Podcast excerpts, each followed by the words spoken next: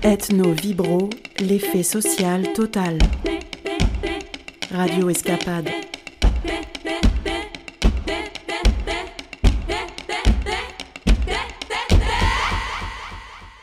Bonjour à tous et bienvenue dans Ethno Vibro qui aujourd'hui vous propose de faire quelques pas sur le plateau le plus vibrant du Lerzac. C'est celui qui a été planté en pleine forêt par la metteuse en scène Justine Voitignac et le compositeur Stefano Fogger et quelques amis à eux qui sont venus les aider à aménager cette scène en pleine nature, à quelques pas du Mas Razal, où ils vivent depuis quelques années. Nous sommes une petite quinzaine à nous être déplacés pour participer à cette causerie, comme le dit si joliment Justine, où les notions de monde vivant, d'univers sauvage et de rencontres animales sont débattues à partir de regards artistiques et anthropologiques. La veille et l'avant-veille, nous étions avec le bistrot des ethnologues de Montpellier, qui s'était déplacé jusqu'à Millau, pour accueillir, en partenariat avec le musée de Millau et le cinéma de Millau, Nastasia Martin, venue présenter en avant-première son documentaire Dvayan, et qui nous a parlé de son parcours, sa démarche anthropologique au cours d'une conférence que vous pourrez d'ailleurs réécouter en vous rendant sur le site du bistrot des ethnologues de Montpellier. Nous sommes donc ce jour-là en très bonne compagnie, comme vous pourrez l'entendre. Et Patrick Rochedy, conteur paysan qui est parmi nous, nous fait d'ailleurs le cadeau de démarrer notre voyage dans le monde sauvage par une petite balade comptée végétale. Une belle manière de nous initier à la posture de l'affût, qui est l'intitulé de la pièce acoustique créée par Justine Voitignac à partir des sons capturés en forêt par l'audionaturaliste Marc Namblard. C'est parti. Quand on arrive sur le Larzac, c'est qu'on est dans de la terre rude, mais le caillou, c'est un monde minéral. Mais en même temps, vous regardez un végétal, il n'y a que des épineux ou des plantes brûlantes. Donc on est dans un territoire, un terroir qui nous dit, si tu arrives avec une grande naïveté, zou, tu te ramasses. Par contre, vous avez peut-être un peu peur de toutes ces plantes qui accrochent et qui piquent et qui brûlent, mais si vous regardez bien, vous avez toujours, plus discrètement, et ici, ici c'est le cas sur une terre comme ça, la plante qui va vous permettre d'adoucir. Donc si vous voulez, on peut aller commencer à dire bonjour en sortant. Le dire euh, pour soi, à l'intérieur de soi, c'est regarder le monde autrement. Il y a les cousins sauvages, puis les cousins domestiques, entre guillemets. Donc vous aviez les, plantains juste en sortant, il y a du pissenlit, il y a plein de plantes sur lesquelles on peut mettre des noms, puis d'autres on va moins en mettre, parce que nous humains on est moins en lien avec, on va dire c'est les cousins éloignés. Mais quand on voit dans ce monde de pierre un sureau à côté, on sait qu'au niveau symbolique, au niveau légendaire, c'est une plante qui a toujours été en osmose avec l'être humain. C'est ce qu'on appelle après techniquement des, plantes rudérales. Elles ont besoin de la présence humaine, mais moi j'inverserais en disant mais c'est réciproque. C'est un lien qui nous lie. Pas. Il n'est pas là parce qu'on est là, en dépendance. Il est là parce qu'on est là en cousinage. On est là en train de se dire ben, comment on vit ensemble. Et bien, je suis venu vous rendre visite. Lui, c'est un cousin qui vient rendre visite aux humains. Prenez-le comme ça et vous le trouverez tout de suite bénéfique. On voit que le sureau, dans beaucoup de campagnes à l'heure actuelle, on les tombe, les sureaux, parce qu'on dit c'est du poison, il ne faudrait pas que les enfants confondent des patins vous faites. Et c'est dommage, parce que c'est un arbre qui vient nous dire bonjour. Si on prend le sureau, on utilise le, les baies, on utilise les fleurs, on utilise la première écorce, on utilise la moelle. C'est un arbre qui nous donne énormément de choses. Donc on devrait lui en être vraiment reconnaissant. Il est là, on fait des confitures, on fait des sirops, on fait, En ce moment, si vous avez récolté les fleurs l'an passé, vous avez tous les sirops pour la toux, tout ce qui est le dégagement des branches. Donc dans les fins de saison un peu difficiles, les passages d'hiver au printemps, c'est un arbre immensément bénéfique. Le buis peuple le larzac, on va dire quand même au sens large du terme. Là, on est dans de la rudesse aussi. Mais c'est une rudesse d'extérieur. C'est sûr que vous frottez un buis, euh, bon, c'est rude quand même. C'est pas un arbre tendre, c'est pas un arbre souple, mais en même temps, c'est un arbre qui, dans tous les, territoires de buis, c'est un arbre qui est lié à l'eau. Curieusement, c'est l'arbre dont on fait des bâtons magiques. C'est-à-dire que vous allez, par exemple, vers un cours d'eau, vous ne savez pas où le traverser. Vous lancez le bâton. Le bâton va partir en tournoyant dans le courant. Quand il s'arrêtera de tournoyer pour reprendre la descente, vous savez que là, vous avez le passage. C'est un arbre qui vous indique des choses. Ce n'est pas un arbre neutre, c'est un arbre qui, est, qui parlera aux humains à sa façon. Mais si vous le regardez en disant euh, bon, euh, qu'est-ce que je peux me faire euh, à part du bois ou de la sculpture, vous passerez à côté de quelque chose. Ces vertus médicinales, on pourrait en parler parce que tout, plus on met le pied dehors, tout est médicinal. Entre la pervenche, bon, la pervenche, c'est une, plante importée, c'est pas une plante qui est naturellement sauvage, entre guillemets, pas sous notre climat en tout cas. Mais les orties, les orties, bon, vous connaissez tous les orties, ça a le côté piquant, ça a le côté enquiquinant quand on tombe dedans et qu'on n'est pas trop vêtu. Mais en même temps, mais vous en savez tous le, bonheur. Même si on a perdu l'utilisation, par exemple, pour faire des tissus, des chiffons euh, en fibres d'ortie. Ma- Moi, j'en avais hérité, ma mère en avait fait pendant la guerre euh, des trucs impliables, quoi. Tellement c'est fibreux qu'on n'arrivait jamais à faire le pli, ou alors il fallait vraiment s'asseoir dessus presque. Et c'était toujours resté verdâtre. Mais ça donnait dans la cuisine de ma mère un côté qui nous reliait au reste du monde en disant mais c'est putain d'ortie où je suis tombé dedans quand j'étais minot, je me suis mis à me- m'en rougir de partout. Et bien j'étais bien content d'avoir des, des- des tissus que j'ai gardés pendant des années parce que c'était tout d'un coup me dire ben oui finalement c'est des cousins. quoi. C'est des cousins qui sont là et si on sait les entendre, ils nous disent ben écoute, je suis là, tu peux te servir de ce que je te donne et on peut vivre en bonne entente. En fait, tout, ça, c'est vivre en bonne entente. Les ronces qui vont, on va pester, il y a des ronces de tous les côtés, on se dit, c'est du sauvage, il faut le nettoyer, ça nous griffe, etc. Mais la, la pointe de ronce en ce moment, là, les premières toutes fraîches, quand on est à cette intersaison où on commence à voir la gorge qui gratte, par exemple, ben, la pointe de ronce, vous l'accueillez, vous la mâchonnez, vous la laissez bien imprégnée de votre salive, en deux jours, vous débarrassez tous les grattements de gorge. C'est la plante qui griffe et vous la retournez et elle vous adoucit. On est dans ce monde-là où tout est là pour nous dire comment on vit ensemble. Où on a un regard agressif, il faut s'en débarrasser, un coup de débroussailleuse ou autre, où on se dit bon, j'ai besoin d'espace, je te laisse un peu plus dans un coin. C'est une histoire de dialogue. Mais, comme le monde, quoi. Mais c'est une histoire de dialogue entre le monde végétal et nous. Je parle que du végétal, mais on pourrait parler de l'animal, du minéral, parce que tout se tient. S'il y a l'un, il y a l'autre. Il y a les interactions entre les uns et les autres. Voilà, j'avais juste envie de vous, dire, essayez de vraiment d'écouter le paysage que vous traversez. C'est lui qui nous raconte plein, une manière d'être au monde, quoi. Et puis, si on respecte, si on écoute le monde végétal, le monde minéral, le monde animal, on ne peut pas ne pas écouter le monde humain. Parce que tout est lié. Et on ne peut pas ne- on peut pas respecter le monde végétal et ne pas respecter les humains.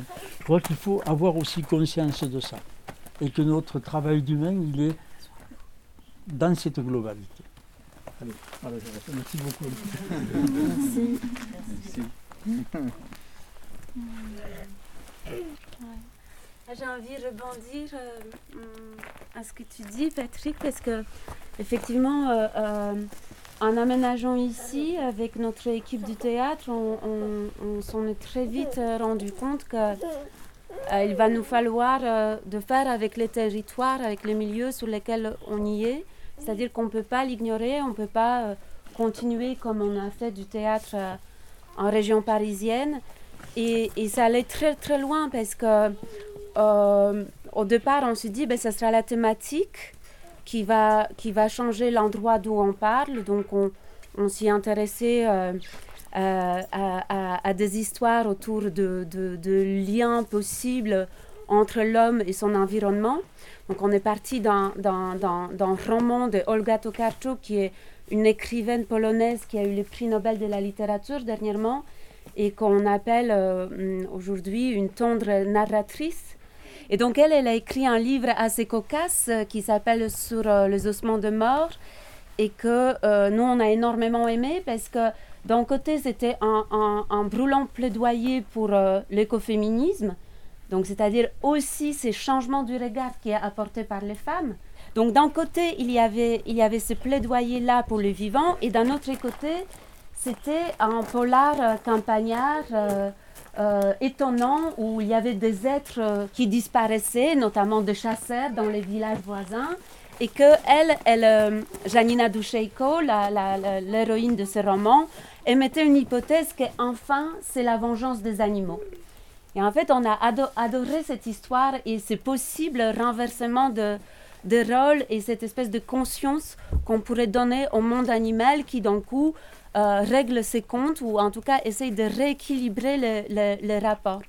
Et donc, on s'est dit, mais voilà, on va mettre en scène ce spectacle, fiction animale. Et très vite, on s'en est rendu compte que euh, pour les travailler, il faut que euh, qu'on sorte dehors, en fait. Donc, au départ, on se dit, bon, bon, ok, on va répéter dehors.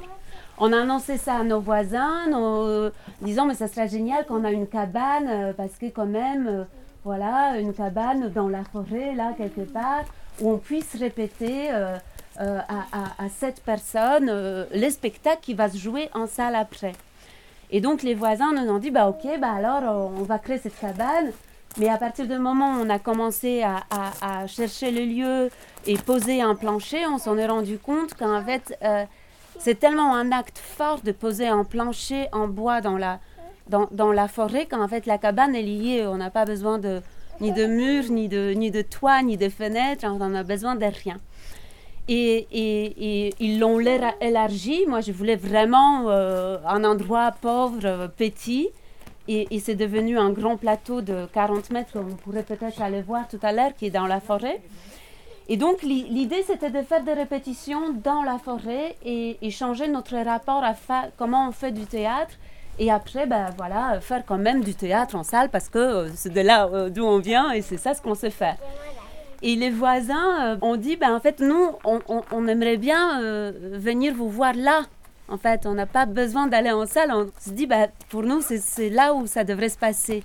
Et donc, évidemment, c'est une question qui était posée et, et, à laquelle on a dû se confronter. Et très vite, on s'en est rendu compte que tout ce qu'on sait faire au théâtre, est absolument inapproprié euh, dans la forêt. En fait, il n'y a rien qui marche. Des codes qu'on connaissait, de, de façon de communiquer entre les acteurs, qu'en fait, notre premier partenaire euh, de jeu, c'est la forêt.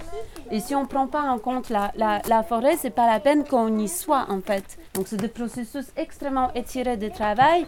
Parce que qu'est-ce qu'il fait un acteur sur un plateau euh, quand il entend le bruissement de, l'arbre ou en cri d'un oiseau.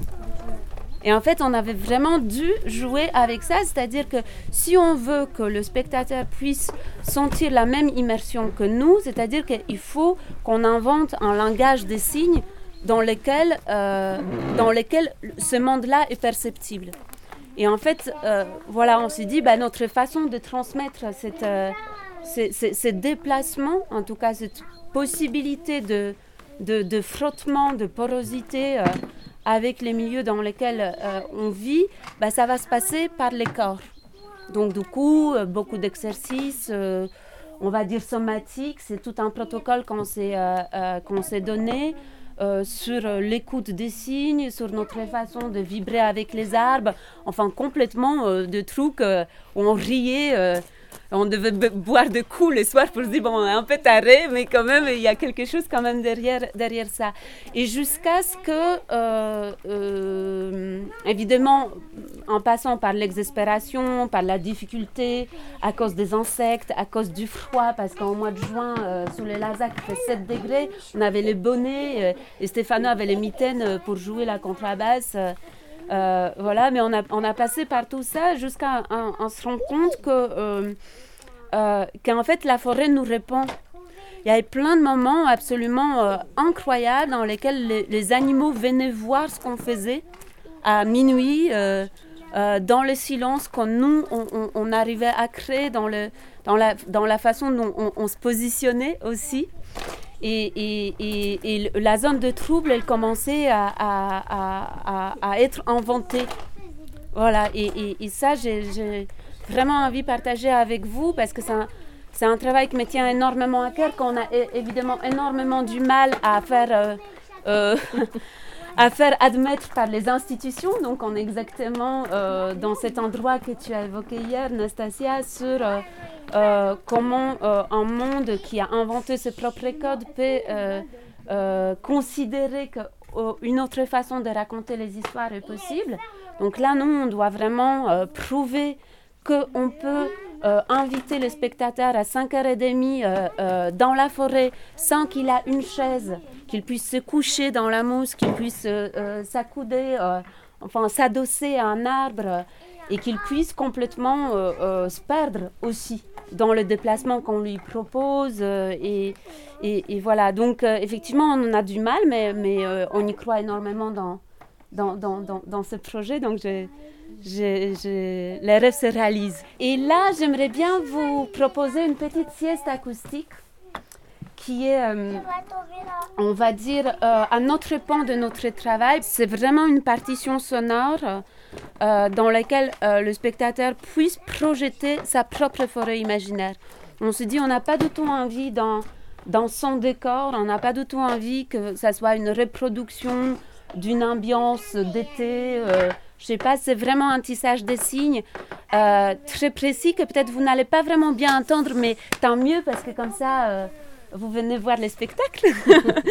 parce que là, l'enregistrement dont je dispose, il est en stéréo et c'est euh, un enregistrement de mois d'août. Là, on est déjà en mois de mars, donc on a énormément travaillé depuis. Et ce qu'on se propose, c'est vraiment un dispositif sonore immersif dans lequel on ne sait pas d'où vient le son.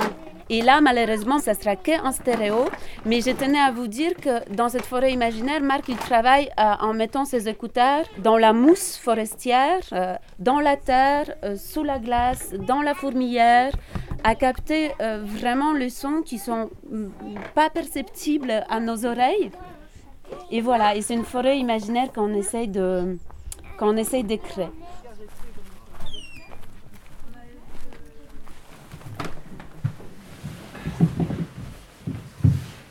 Alors euh, voilà, c'est l'ambiance sonore de l'affût. Donc là, vous pouvez fermer les yeux, c'est beaucoup moins cher.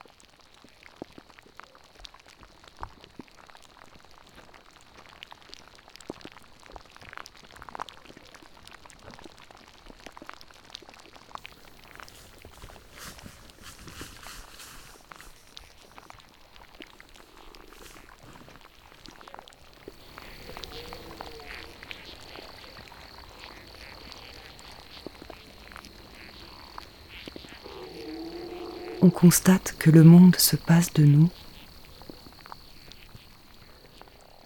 et même davantage, il va mieux sans nous.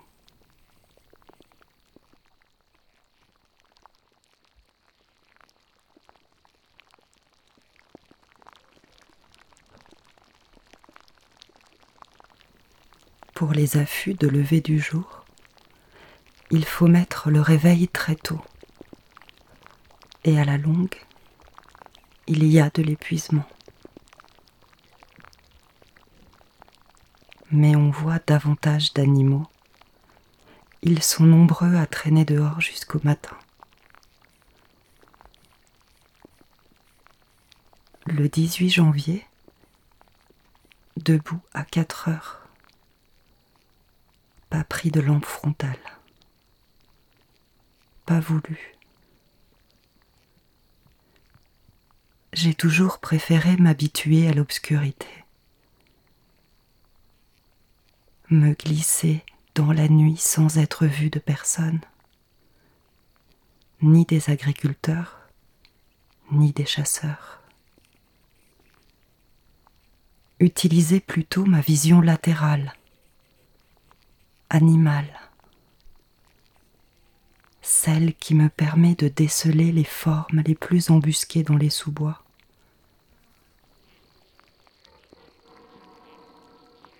À la nuit, quatre silhouettes ont traversé le pré bleu indigo en diagonale.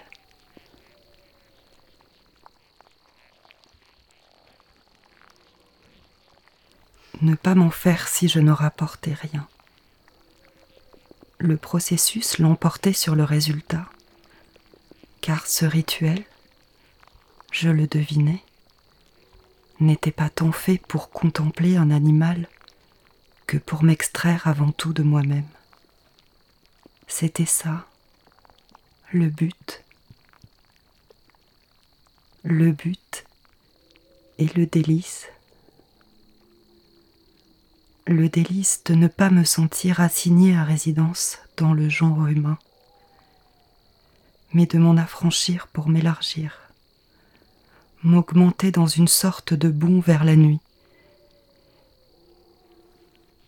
Corps aux aguets, je découvrais, étonné, à quel bord j'appartenais.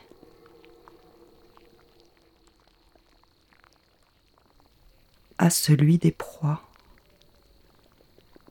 Étrangeté amplifiée par le genre qui m'incarnait.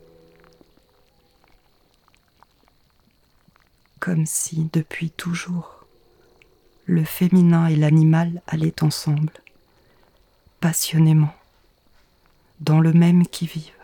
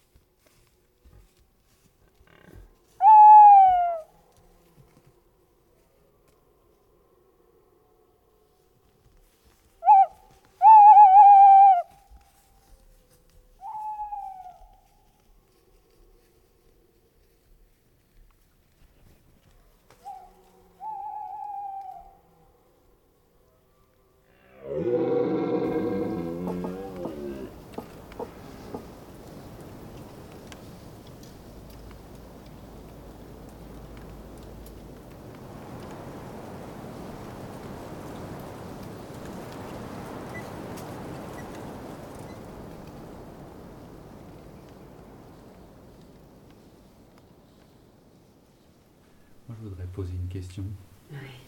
Tout à l'heure, tu as parlé de, d'écoféminisme. Mm. Euh, là, on entend une voix euh, de femme.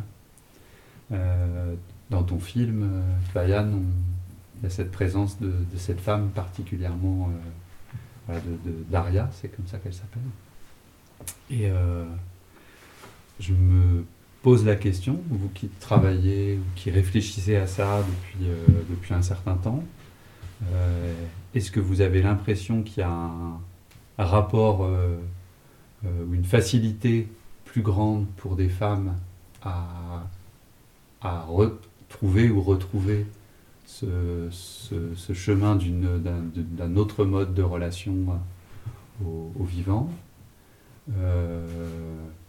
voilà. Est-ce que vous avez cette impression-là en tant que femme? Est-ce que. Enfin, je pose la question en fait. Je me demande où est-ce que c'est. Voilà, est-ce que c'est. Euh, ouais, tout à l'heure, quand je pensais euh, justement à cette euh, causerie euh, autour de possibilités de tisser les liens, je me suis dit euh, comment éviter euh, de parler de la critique du patriarcat ou en tout cas de la logique que le patriarcat nous, nous, nous, nous, impose ou, ou dans laquelle on s'est enlissé peut-être euh, sans vraiment pouvoir décortiquer au quotidien par où ça passe, cette violence. Et je me suis dit, est-ce que c'est possible justement de proposer une autre voie sans parler de ça et, et donc je me suis dit, je ne vais pas en parler, je vais lire plutôt un texte de Ursula euh, euh, Le Guin, La théorie de la fiction panier, qui est un texte assez cocasse, c'est très drôle euh, en fait, sur euh, le premier outil de l'homme, c'est-à-dire l'os pour éventrer et pour tuer. Et elle, elle dit, bah non, le premier c'était les paniers, en fait. Voilà. Et si on a le temps, je vous lirai parce que c'est très drôle, c'est c'est texte vraiment très très très chouette. Et euh, euh, c'est une bonne question, euh, Roma, mais je crois que ça c'est pas uniquement pour les femmes, mais, mais plutôt moi je me situe dans, dans, dans ce que Jung parlait de masculin et féminin, c'est-à-dire comme d'une sinusoïde qui se rencontre, et qu'il y a des êtres qui se situent euh, du côté masculin, en tant- tout en étant du genre femme euh, ou, ou homme, peu importe, et puis des autres qui se situent de, l'autre côté. C'est une façon de, de réagir, de voir le monde, de, rentrer en interaction. Et ça, ça me parle plus que se dire que ça ne nous appartient qu'à nous parce que euh, a vécu euh, une, une oppression ou la première colonisation euh, de l'homme. Et bah, c'est pour ça le texte de Ursula est hyper drôle quand elle parle. euh, Quand elle parle euh, euh, voilà, moi je ne sais pas manier les couteaux, donc euh, ça veut dire que je ne suis pas le héros de cette histoire, en fait. Voilà. Euh,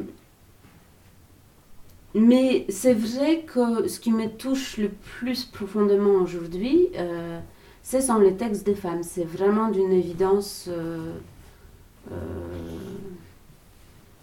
d'une première évidence. Et quand j'ai rencontré Claudie Hunzinger, qui est autrice de ce texte, euh, qui, a, qui a un roman qui est intitulé Les Grands Serges, je l'ai rencontrée au début du mois de janvier.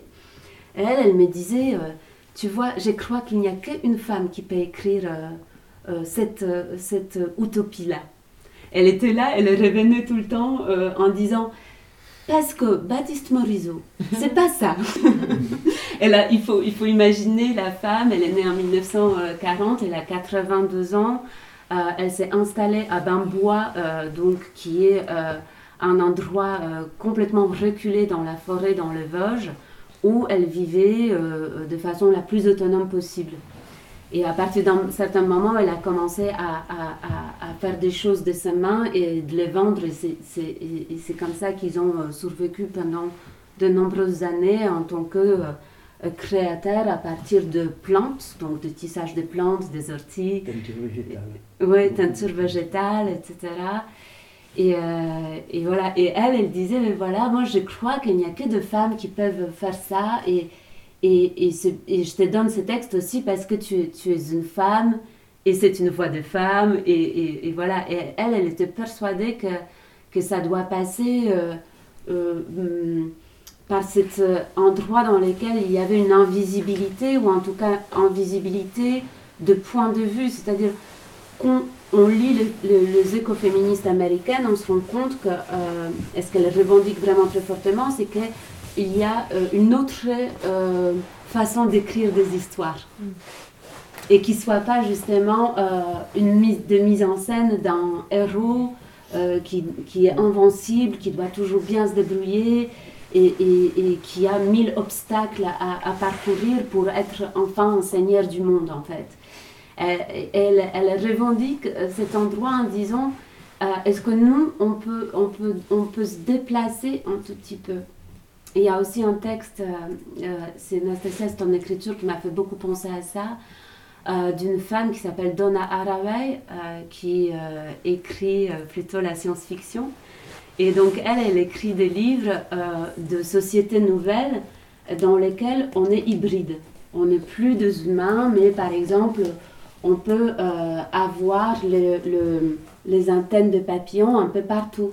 Et donc elle s'interroge, qu'est-ce que ça sera ma perception du monde si j'avais ces antennes qui poussent euh, partout euh, sur mon corps?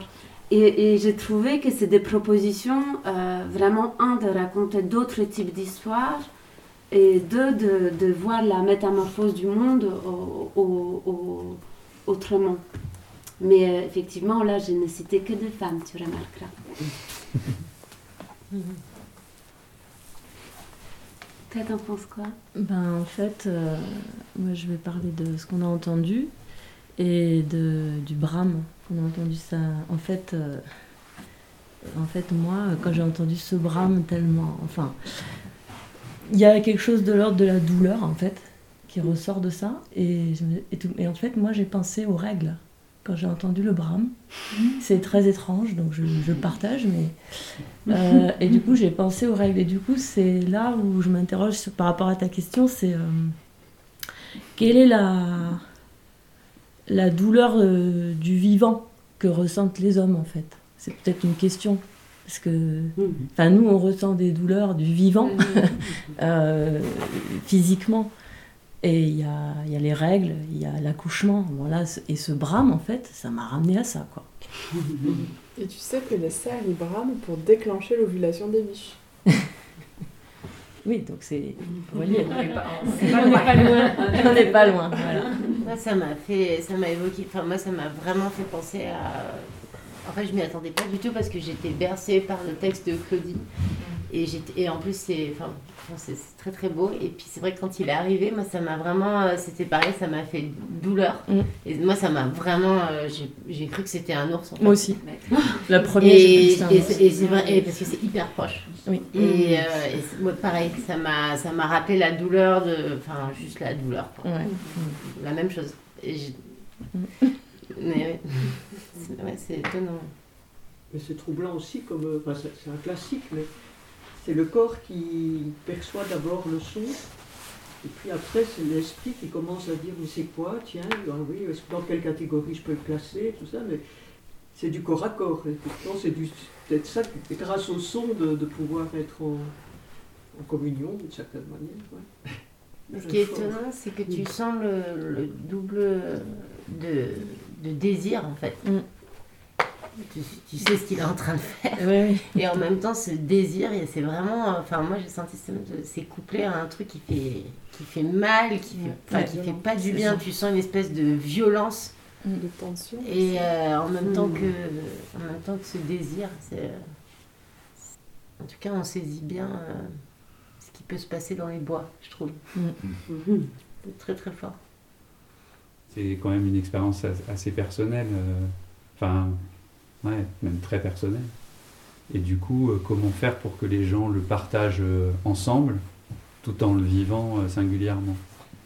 Et ça, moi, du coup, ça m'interroge aussi sur le, le, le, rapport en fait à, cette, à ce monde-là, c'est-à-dire qu'on a en tout cas une représentation que, qui nous vient aussi d'ailleurs de, en tout cas de, l'ethnologie, en tout cas dans, la connaissance qu'on en a quand on n'est pas ethnologue, comme quand on est néophyte, mm.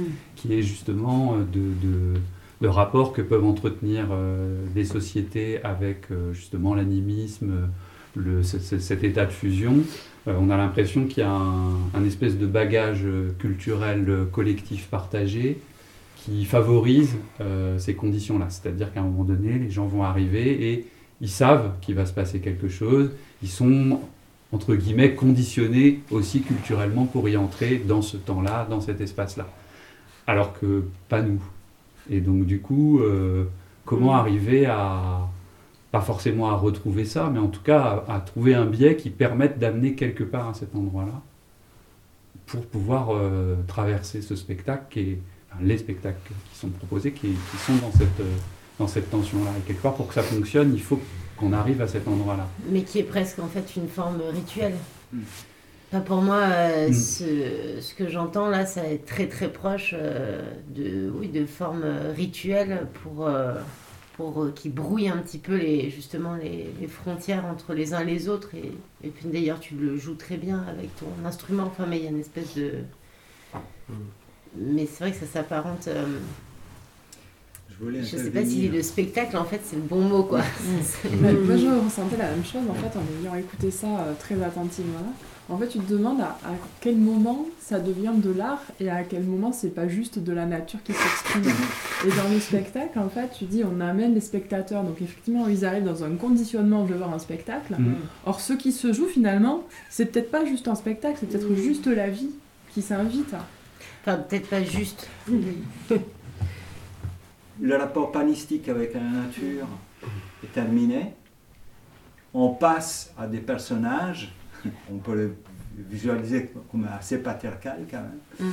Et euh, le, rituel perd son sens et devient une cérémonie. Et c'est la première tragédie grecque d'Échille, mm. dans laquelle on est dans le même contexte, euh, mais du coup, il y a un quatrième mur qui s'est créé, les publics, et il y a encore le cœur antique qui peut parler. Ah, c'est encore l'ancien passeur qui témoigne de l'ancien temps, et le, nouveau temps, et les personnages, Prométhée, Hermès, qui surgissent et qui ont besoin de quatrième mur pour exister. moi, c'est tout, je trouve ça extrêmement symbolique mm. de la perte du sacré, ce qui nous lie. Euh, en relation au monde. Et donc il y a aussi une, pour moi, je fais un spectacle dessus, donc je peux parler longtemps, mais enfin, et il y a euh, quelque chose qui, qui on a perdu, et un, un, un, glissando sémantique. On parle, euh, on est très critique vers la religion en la confondant avec les superstitions. Mm. La superstition, c'est le fétiche, ce qui n'a pas de sens, qui on ne sait pas d'où ça vient, voilà. Pour moi, la, la religion par faisant quelqu'un, c'est pour moi c'est un totem, c'est quelque chose comme fonction qui a un sens. Et surtout, la religion, comme dit le latin religare, c'est la relation, la relation entre mm. tous les vivants, le monde, les êtres. Et donc, c'est ces relations-là, ces religions-là qu'on a perdues. On a inventé, du coup, le théâtre que nous, nous convoque dans cette nostalgie du sacré. Et c'est pour ça que le théâtre, quand ça marche, quand il arrive à établir son propre sacré, en toute modestie, c'est le cas de l'affût, euh, il, il, nous émue. Émouvoir, on est déplacé dans les mouvements. On tombe, pour moi, on tombe dans quelque chose. On n'est plus soi-même, on est un phénomène cathartique, on, a, on est différent, on est euh, complètement absolu. Pour moi, c'est vraiment l'essence du théâtre. Cette quête impossible, désespérée, vers un sens fondamental qu'on a perdu. Mais je crois que c'est n'est pas mm. uniquement le théâtre, justement. C'est là. où ça me fascine. C'est par exemple les gestes comme les tiens ou celui de Claudie. Euh, ça nous déplace, ça, ça, ça, ça nous propose d'autres types de, de récits et ça, ça répare un peu les liens euh, perdus, ou en tout cas, ça nous, ce qui me plaît énormément, c'est que ça nous redonne l'espoir finalement, parce qu'on peut être très vite désespéré quand on y pense euh, dans le monde d'aujourd'hui, avec la perte de repères qu'on a. Euh, en réalité, peut-être s'agit de ça. C'est ça en fait la culture. C'est précisément quand on a aussi la sensation que les choses se perdent et qu'il faut à tout prix euh, quelque part se mettre, euh, se reconnecter, agir, faire. voilà, il y a beaucoup. Enfin voilà, ça, c'est toujours là, je pense, cette, cette, mm. sensation qu'il y a quelque chose qui va. Enfin voilà, tout ce que vous exprimez de ça s'est perdu, c'est vraiment mais omniprésent. Enfin, les ethnologues travaillent tout le temps avec ces récits-là, mmh. ces discours, cette sensation de la perte et tout. Et en même temps, euh, c'est un stimulant en fait. C'est un stimulant qui nous, qui nous ramène à, bah, justement à essayer de voir bah, qu'est-ce qui nous qui, qui continue, qu'est-ce qui va continuer et, qu'on mmh. peut faire perdurer. Et c'est là où il y a un truc de transmission aussi. Donc enfin, toutes ces initiatives, elles sont de toute façon euh, là, euh, de fait, pour partager, euh, partager des, ressentis, des choses qui nous tiennent à cœur. Enfin voilà, euh, sacré, je sais pas. Euh, c'est vrai que j'ai du mal en tant qu'anthropologue à penser la notion de sacré. Je sais pas si ça pose problème. Moi, j'ai quand même l'impression, dans, enfin, en tout cas en écoutant l'affût et puis en t'écoutant parler, qu'il y a quand même un, il y a, je, je crois qu'il y a quand même quelque chose qui change à l'heure actuelle, qui est forme de sentiment de d'urgence aussi, en fait. Mm. D'un moment où euh, c'est comme si euh, il y a eu plusieurs siècles pendant lesquels euh, c'était.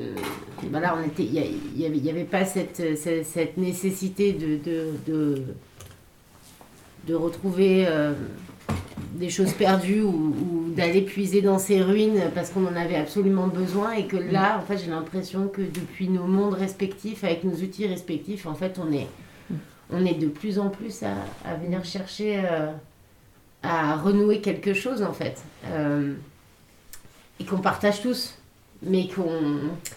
Mm. Euh, mais moi j'ai vraiment cette impression quand même de, ouais, de, de, sentiment d'urgence. C'est hyper présent là dans ce que vous nous avez fait écouter. Ce truc de. c'est maintenant, je pense que c'est très présent aussi dans mon livre. Il y a le même sentiment de. un peu de fébrilité. Euh, ouais.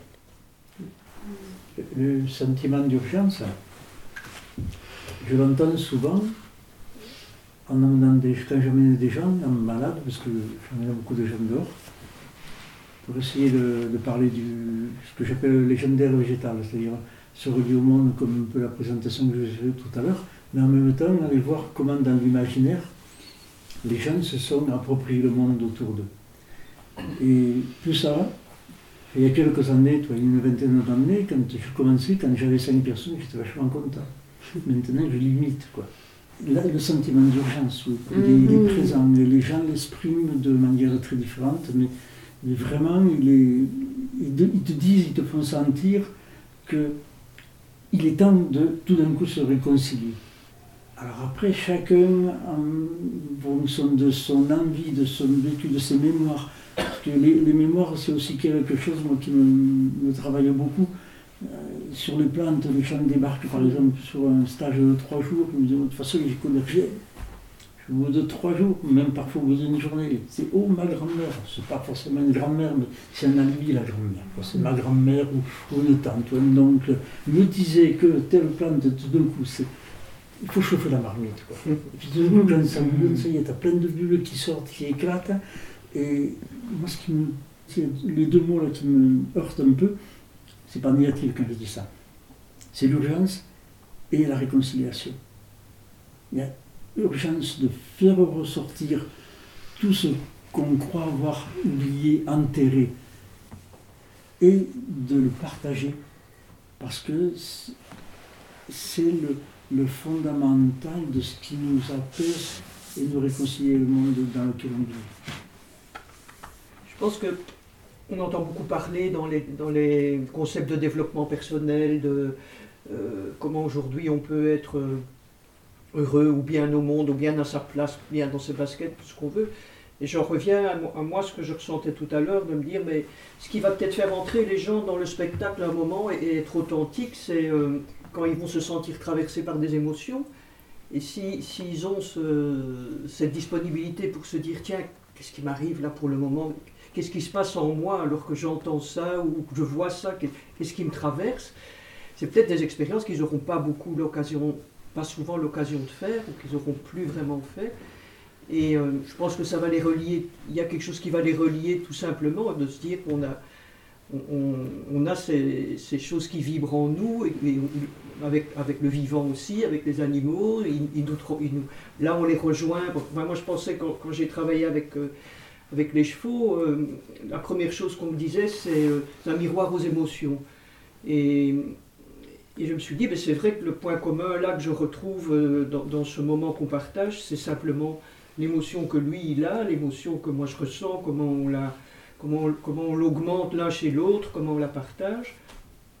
Et peut-être que quand on est souvent dans la nature, c'est des choses qu'on redécouvre souvent, mais, mais, je pense qu'il y a beaucoup de personnes qui n'ont pas beaucoup accès à ça et qui, euh, en, venant voir un spectacle, enfin, ou, en vivant une immersion, une expérience immersive comme celle-là, vont, euh, repartir avec euh, quelque chose qui va les, les étonner, les surprendre. Et ils seront obligés d'être authentiques là-dedans, enfin, s'ils veulent bien se laisser euh, approcher par ça. Il n'y a peut-être pas grand-chose d'autre à, leur, faire découvrir que ça, ce sera déjà beaucoup. Mm. Euh, moi, j'étais très touchée parce qu'on est vraiment, on, montre le, travail un peu tout, tout, tout, toute étape. Et là, à Mio, ce qui, ce qui m'est arrivé, c'est que euh, une, femme voulait me dire quelque chose et, euh, et en fait elle est, elle est, elle, euh, elle, s'est, elle s'est fondue en larmes et, mm. et, en sanglots même et, et c'était très fort parce qu'en fait on n'avait vraiment pas besoin d'en, parler en réalité parce que je lui dis ben voilà mais moi j'ai, dû passer par ça mm. en tout cas par ce sentiment là pour pouvoir dire mais qu'est-ce que j'en, fais de Mm-hmm. de, de, de, ce deuil à, l'infini ou, mm. ou, comment je peux encore euh, euh, ressusciter ou, ou, ou avoir l'impression de garder les survivances dans, dans le monde de, dont j'ai une profonde nostalgie. J'ai une mm. petite. Euh, excuse-moi, J'ai un petit, à une réaction qui est, qui est plutôt un peu viscéral et j'ai pas encore euh, c'est pas très clair j'essaie de le formuler depuis tout à l'heure par, rapport à cette notion de, de paradis perdu de l'idée que de, et de la nostalgie même si c'est évident qu'il y a de la perte et on a même on a, on a, même effacé des savoirs et on continue à le faire mais à la fois on ne cesse de se se plonger et d'approfondir les, les, le désir d'échange et, et le contact et la compréhension de, moléculaire, enfin à tous les niveaux, de façon très maladroite et certainement très déséquilibrée.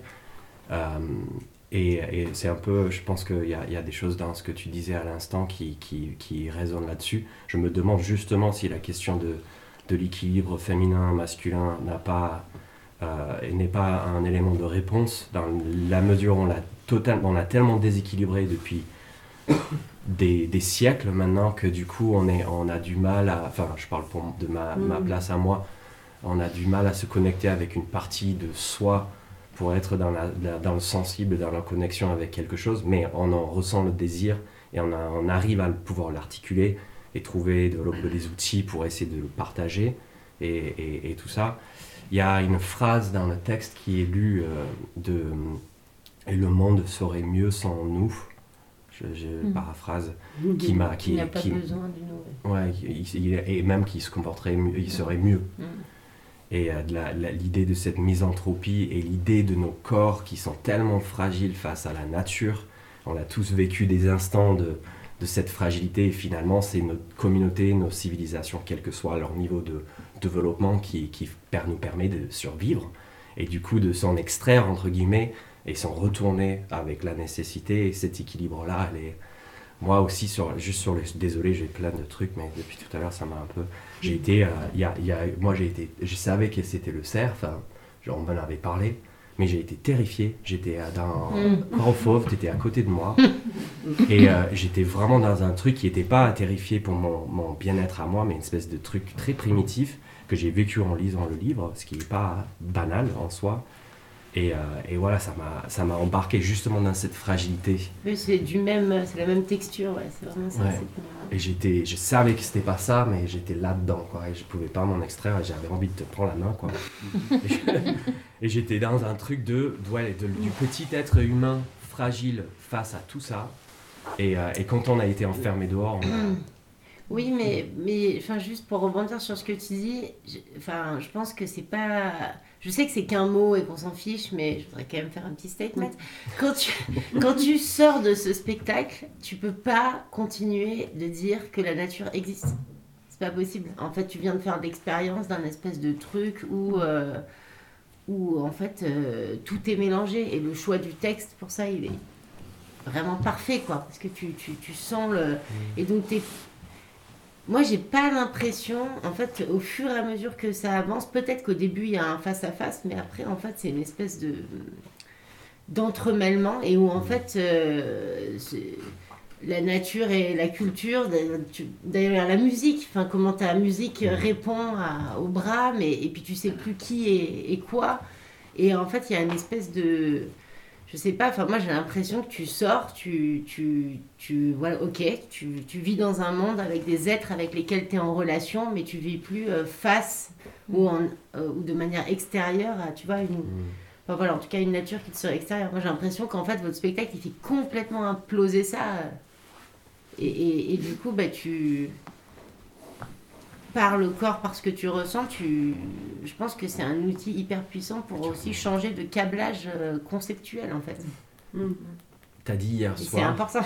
T'as dit, as dit hier soir dans la conférence, bah, bah, c'était la dernière question par rapport à l'idée de retourner chez les événements. Et, ta réponse, qui, je te l'ai dit hier soir, ça m'a vachement étonné. Ça m'a comme un peu comme euh, Stéphano, il y a des neurones qui se sont mis à et c'était l'idée de, de, non, ma place, elle est, elle est, elle est, elle est cherche, c'est la, place du, de celui qui cherche et, et, de, mm. et, de, se laisser traverser aussi par, par les choses et pas vouloir forcément s'y installer et être et devenir ça, devenir. Et je me demande si c'est pas, ouais, si c'est pas une partie de notre nature, c'est d'être des vecteurs de, de tout ça, de le vivre mais aussi de c'est terrible quoi. Enfin, je, je reviens à, l'idée de la, de la violence de cette nature. Voilà, on s'allonge sur le Larzac un quart d'heure et on, on, a, on a une, une, chance de choper Lyme en, non mais sérieux, c'est un truc de fou. Et moi je trouve je que. Je me suis jamais posé cette mais est-ce que tu t'allonges souvent dans la forêt? Oui, mais on n'est pas, on n'est pas de la même façon appétissante ouais, moi j'ai un peu, tu vois, j'ai le côté scandinave qui. Mm, mm. mais tu vois, la culture païenne euh, scandinave de, une moitié de mes origines, c'était terrible. Pourtant, il y avait une vraie proximité avec, euh, avec voilà, l'idée des, des, totems, l'idée de voilà de, de l'eau, de, la terre, du ciel. Ça c'est très articulé, mais il y avait aussi une violence extrême où ou le, nord-est pacifique, les, les, tribus qui avaient leur potlatch, mais il y avait quand même les mm. Haïdas qui venaient prendre des esclaves mm. et qui leur faisaient des tortures mm. comme les Aroquois. Enfin, c'est. C'est aussi ça. Et puis, tu le ressens vachement, je trouve, là, dans, le, ah, la vue. Justement, tu ressens exactement ça, en fait. Complètement. Cette dualité-là. Euh. Et heureusement qu'il y a ce moment aussi, là, de, de, de, de confrontation, euh, où, bien ambigu, serre pas serre, c'est il y a une espèce d'agression qui est en, effet levée de peut-être du désir, mais qui a de la douleur, il y a du plaisir, cette espèce de mélange, c'est très fort. En tout cas, je crois que ce qu'on n'arrive pas à, cerner ou à mettre le doigt dessus, c'est le sauvage. Mhm. C'est vraiment ça qui, euh, mm. qui reste euh, comme un silence en fait. On peut beaucoup parler, mais le sauvage, on, on l'habite pas, on l'habite plus, on l'habite pas encore, tant qu'il nous a pas rencontrés finalement. Et je trouve que là, il y a un, hmm. un, abîme qui s'ouvre. Est-ce que, le, est que je parle à Stéphano et à, Justine, est-ce que la place euh, de la performance scénique, c'est ce trou noir dont tu parlais hier soir, est-ce qu'on n'est pas, est-ce qu'on s'approche pas de, de ce, moment de, de non-pensée et de, de plus euh, agir mémoire du corps, ça. automatisme, mais, mais euh, ritualisé ou pas? Mais qui serait un peu euh, ce sauvage Je sais pas, c'est une question. Ou ce sacré. Ou ce sacré. Mmh. Moi, je crois qu'on travaille essentiellement comme ça depuis, euh, depuis de nombreuses années, c'est-à-dire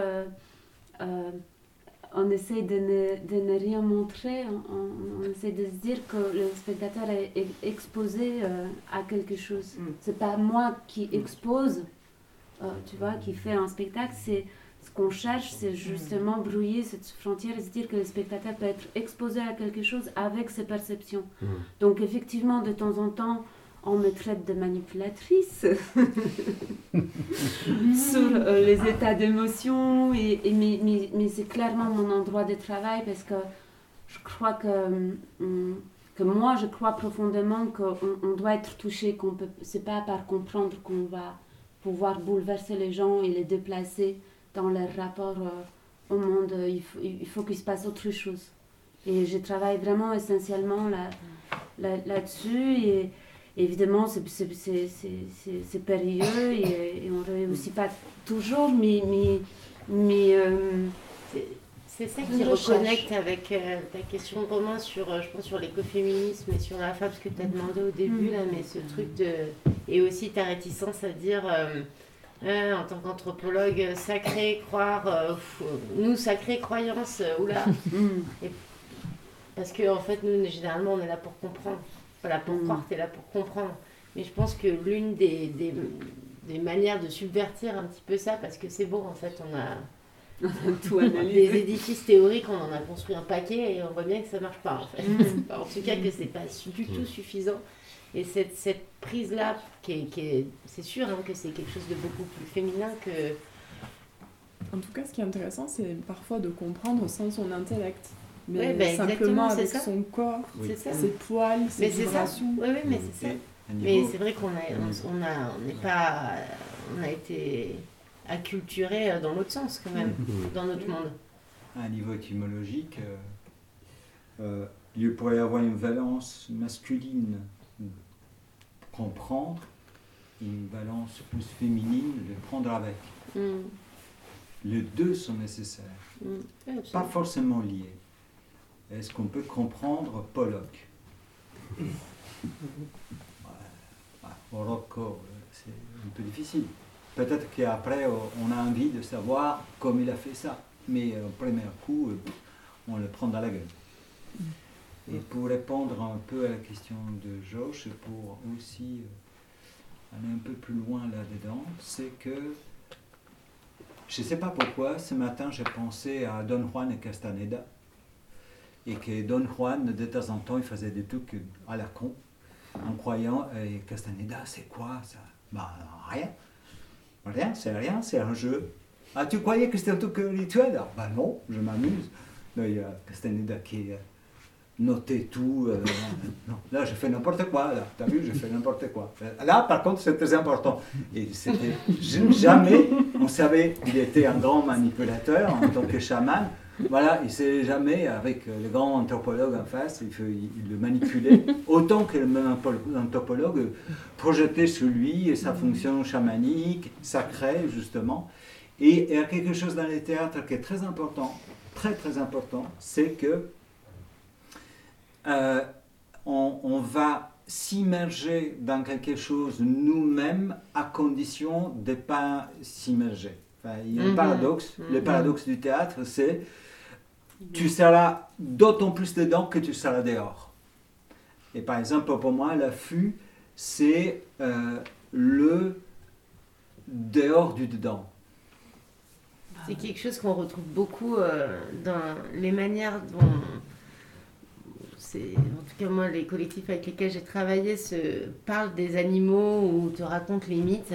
Et c'est très énervant en fait parfois parce que tu sais jamais s'ils sont en train de soit te, se foutre de ta gueule, soit se foutre de la gueule des animaux dont ils parlent. Et c'est vraiment ça, il y a toujours cette ambiguïté en fait où euh, à la fois évidemment cette relation elle est très importante et elle est sacrée et en même temps il y a vraiment plein de fois où ils, se foutent d'eux quoi.